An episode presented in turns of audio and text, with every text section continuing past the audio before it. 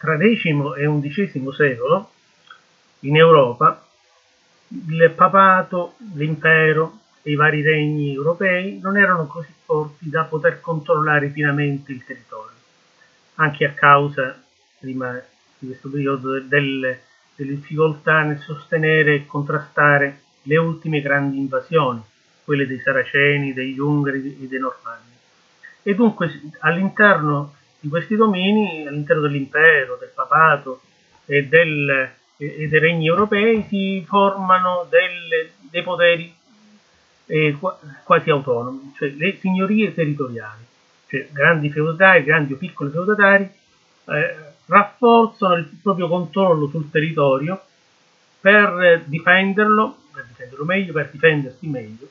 e per farlo costruiscono castelli, castelli che sono fortezze o alle volte o villaggi fortificati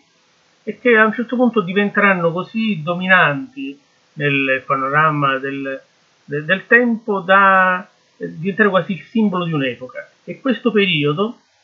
che è caratterizzato dallo sviluppo di questi castelli, espressione di questi eh, poteri de, de, eh, territoriali, verranno, spingeranno gli storici a chiamare questo, questo fenomeno incastellamento. Ci saranno eh, poteri, signorie territoriali eh, dovute ai tradizionali poteri eh, signori eh, che erano discendenti del, dei feudatari del, del primo medioevo, ci sono signorie nuove eh, sotto il controllo della Chiesa, quindi signorie vescovili o monastiche, si dipendevano dalle, eh, da, dalle abbazie, dai monasteri, piuttosto che dai vescovi. Ci saranno anche, in alcuni casi, anche delle signorie abusive, cioè delle, eh, dei potenti che, eh, anche senza avere un'autorizzazione, una delega, un, un permesso da parte del, del feudatario maggiore o del, o del sovrano creeranno fonda, eh, un potere forte sul territorio. Perché questo? Eh,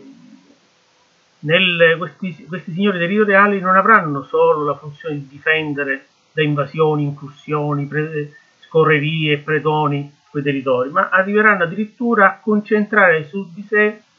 quei poteri che tradizionalmente era, rispettavano il sovrano, il cosiddetto potere di banno, cioè quell'insieme di diritti giudiziari, militari e fiscali propri del potere regio. La parola banno viene dal tardo latino bannum, che, che intendeva appunto il potere del sovrano, che a sua volta deriva dal germanico ban.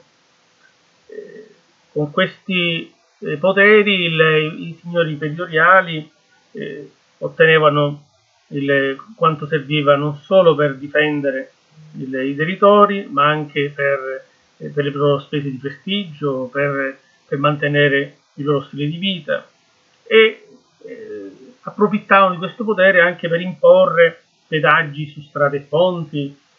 il, però comunque garantivano anche la giustizia e l'ordine pubblico che evidentemente i poteri ufficiali, quelli proprio del, del, dei re eh, non riuscivano a garantire. La, da un punto di vista economico, la struttura di questi territori, di era caratterizzata dal cosiddetto sistema curtense, poiché la struttura produttiva fondamentale era la curtis o la villa. Era divisa in due parti, c'era la curtis, la pars dominica e la pars mastaricia.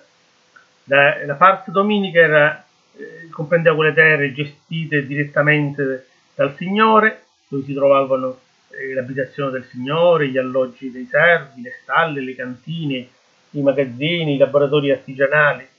ed erano coltivate dai servi cosiddetti prebendari. Eh, e alle volte il lavoro era eh, integrato dalle corve dei, di, di quelle, dei, dei, coltivatori dell'altra parte della, della Curtis, che era la Pars Massaricia, il, i cui poteri erano assegnati dal, eh, a coltivatori dipendenti eh, il, in cui vi lavoravano o dei coloni liberi in, pagando un affitto oppure dei cosiddetti servi casati e questa parte massaricia era divisa in piccoli poteri detti mansi. il, i, i, coloni liberi non erano completamente liberi perché erano ob, obbligati a delle giornate gratuite di servizio nelle, nelle, nelle terre del padrone che erano chiamate corvée, dal termine eh, corrugata, proprio il termine francese, dal latino corrugata, opera corrugata, cioè opera richiesta. E questo sistema curtense, questo tipo di economia basata sulla villa, su il, una sorta di azienda agricola, diremmo con termini di adesso, ma ovviamente non è termine che possiamo utilizzare per quel periodo, era diffuso non in, proprio in tutta l'Europa, ma principalmente nel, nella Francia settentrionale, nell'Inghilterra, nella Renania, che è il territorio tedesco, corrisponde a quella regione al confine tra l'attuale Germania e la Francia, il, che ora è diviso tra i, i Lander del, di Saarland, di Renania Palatinato e Renania settentrionale Westfalia, tanto per avere un'idea, ovviamente a quel tempo questi land eh, no, non c'erano nella, nella suddivisione attuale della Germania, quindi quella parte del, quel territorio dell'Europa che si trova dalle due coste del fiume Reno e poi dell'Italia settentrionale ovviamente. Ok, per quanto riguarda i segneti territoriali abbiamo concluso.